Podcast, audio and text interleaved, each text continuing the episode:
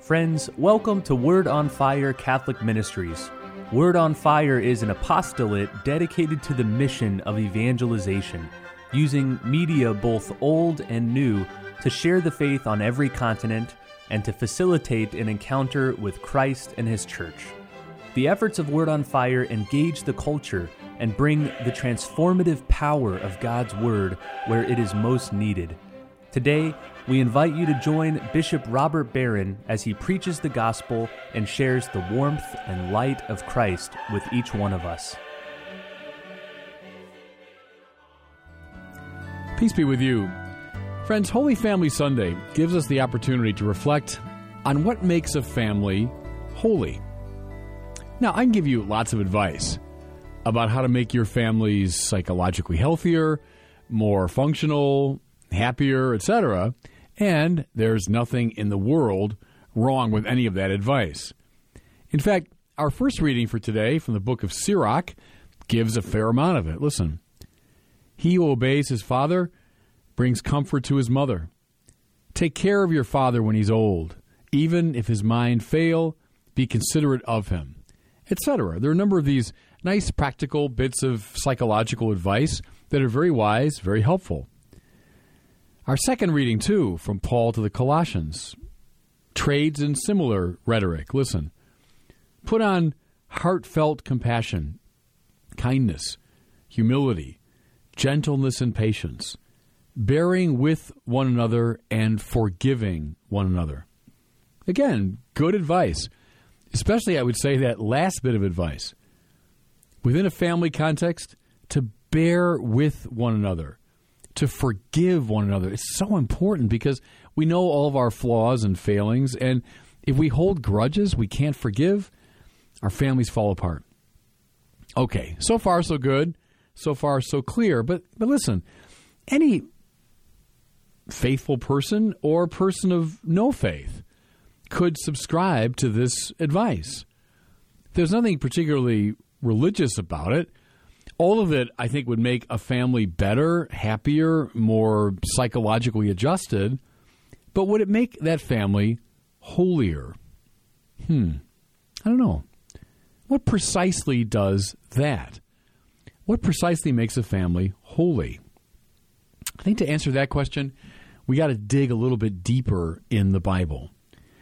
Let me refer to several places in the Bible that I think shed light on this problem. Look first at a very important figure for this time of year.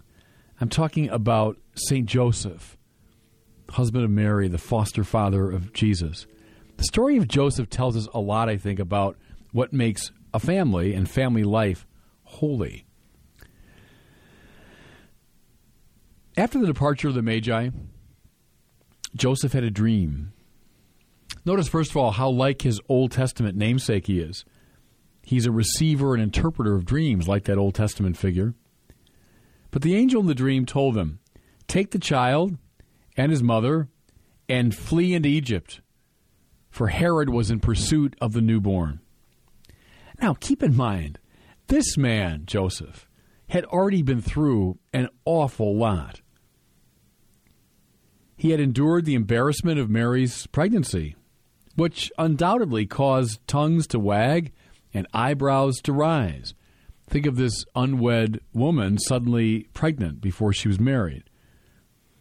Secondly, Joseph had navigated the dangerous journey to Bethlehem, endured the humiliation of not finding a proper place for the child to be born. And now he's being told something that could only have seemed ridiculous. This newborn baby was being sought by the king how could that be? Why would the king be after this little innocent child? More to it, he's being commanded to travel, and not on some pleasure cruise, not on some pleasant vacation. To travel in that time to a foreign country over extremely dangerous roads where water and food were in short supply, where one was exposed to robbery and murder at every turn, and to bring on that journey a woman having just given birth, and a tiny newborn baby. I mean, it's hard enough to travel today with a, uh, a newborn baby. Imagine in those times, in those conditions, any commonsensical person around him would have said that he was crazy even to be thinking about it. That he was, in fact, putting his family in great danger. I mean, from a purely psychological standpoint, this was crazy what Joseph was about to do. Yet, he went.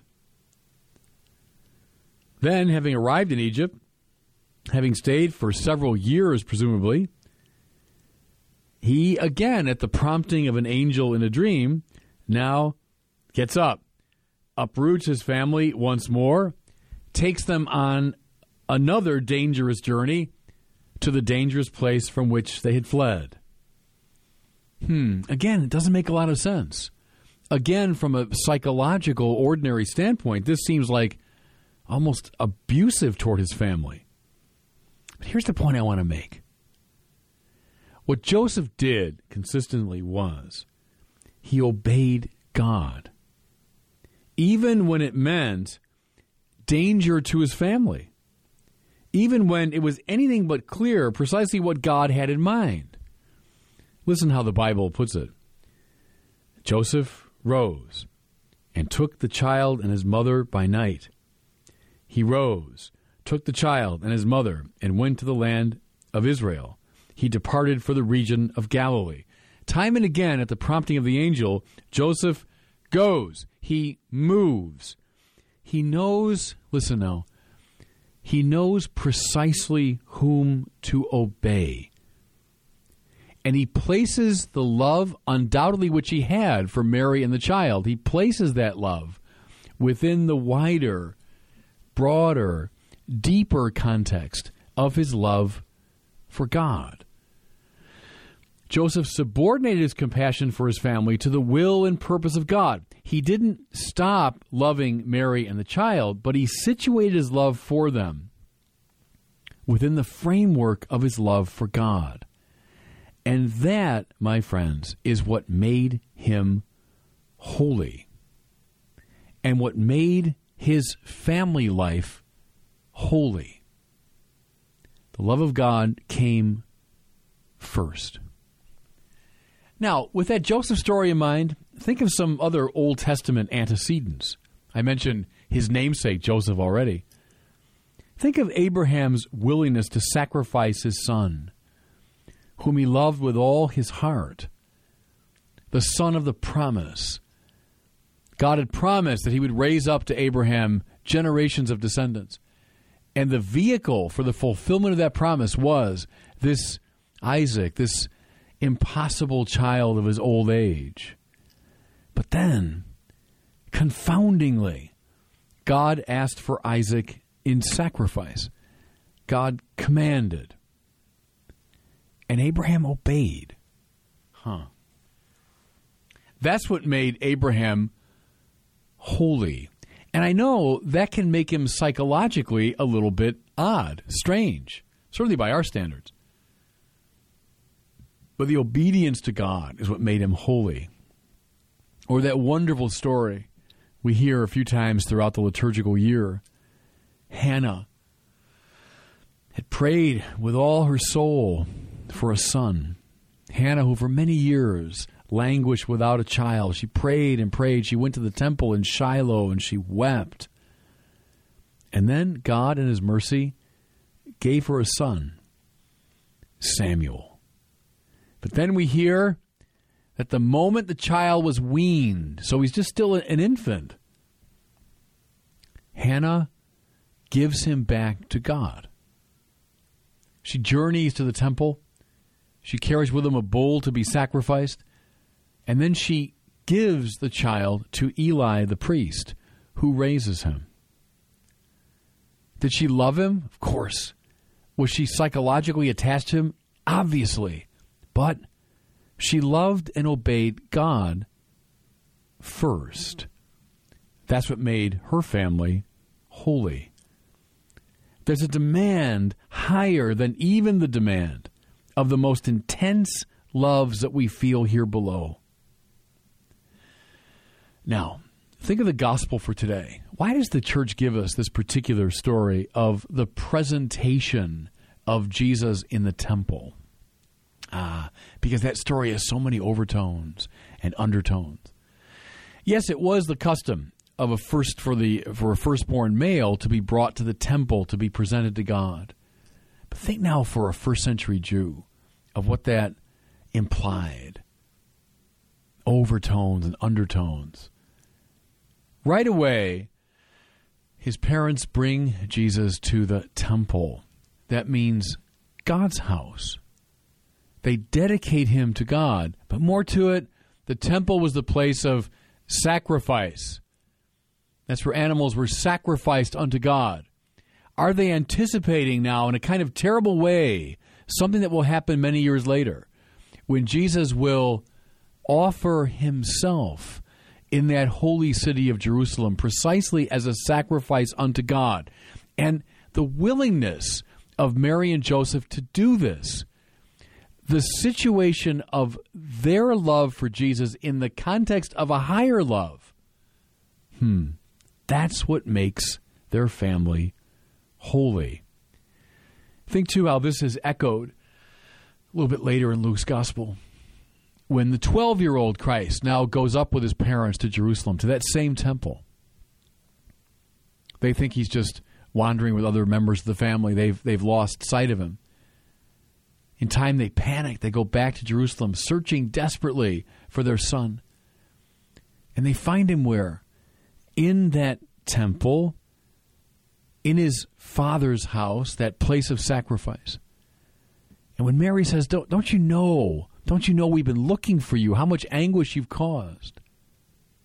He says in that with in that kind of devastating way, Didn't you know? I was to be about my father's business. Again, the love that Jesus undoubtedly had for Mary and Joseph, it's real, psychologically real, but it's situated now in the higher context of his love for his father. That's again what makes this family holy. A business, his father's business, that's more important more pressing, more demanding than even the strongest family obligations. See, again, we tend to be kind of romantic about family life, emphasizing its emotional ties. And the Bible, boy, is it a family book, has nothing against these family connections. But at the same time, the Bible is not romantic about families. It teaches that a family will paradoxically be stronger the more it is subordinated to God's will and purpose. Let me say that again. The family will be stronger the more each member of the family subordinates his or her love for the family to the greater love of God.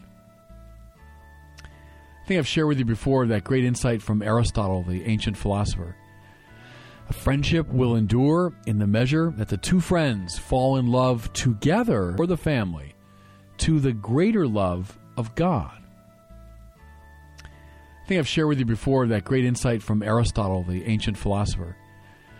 A friendship will endure in the measure that the two friends fall in love together with a transcendent third. Falling in love not just with each other, but together with some great good that transcends them. Then they will stay together. In a very similar way now, a family's bonds will be greater in the measure that together the family members fall in love with God, subordinate their love for each other to their love for God. That, friends, is what makes a family holy. And God bless you.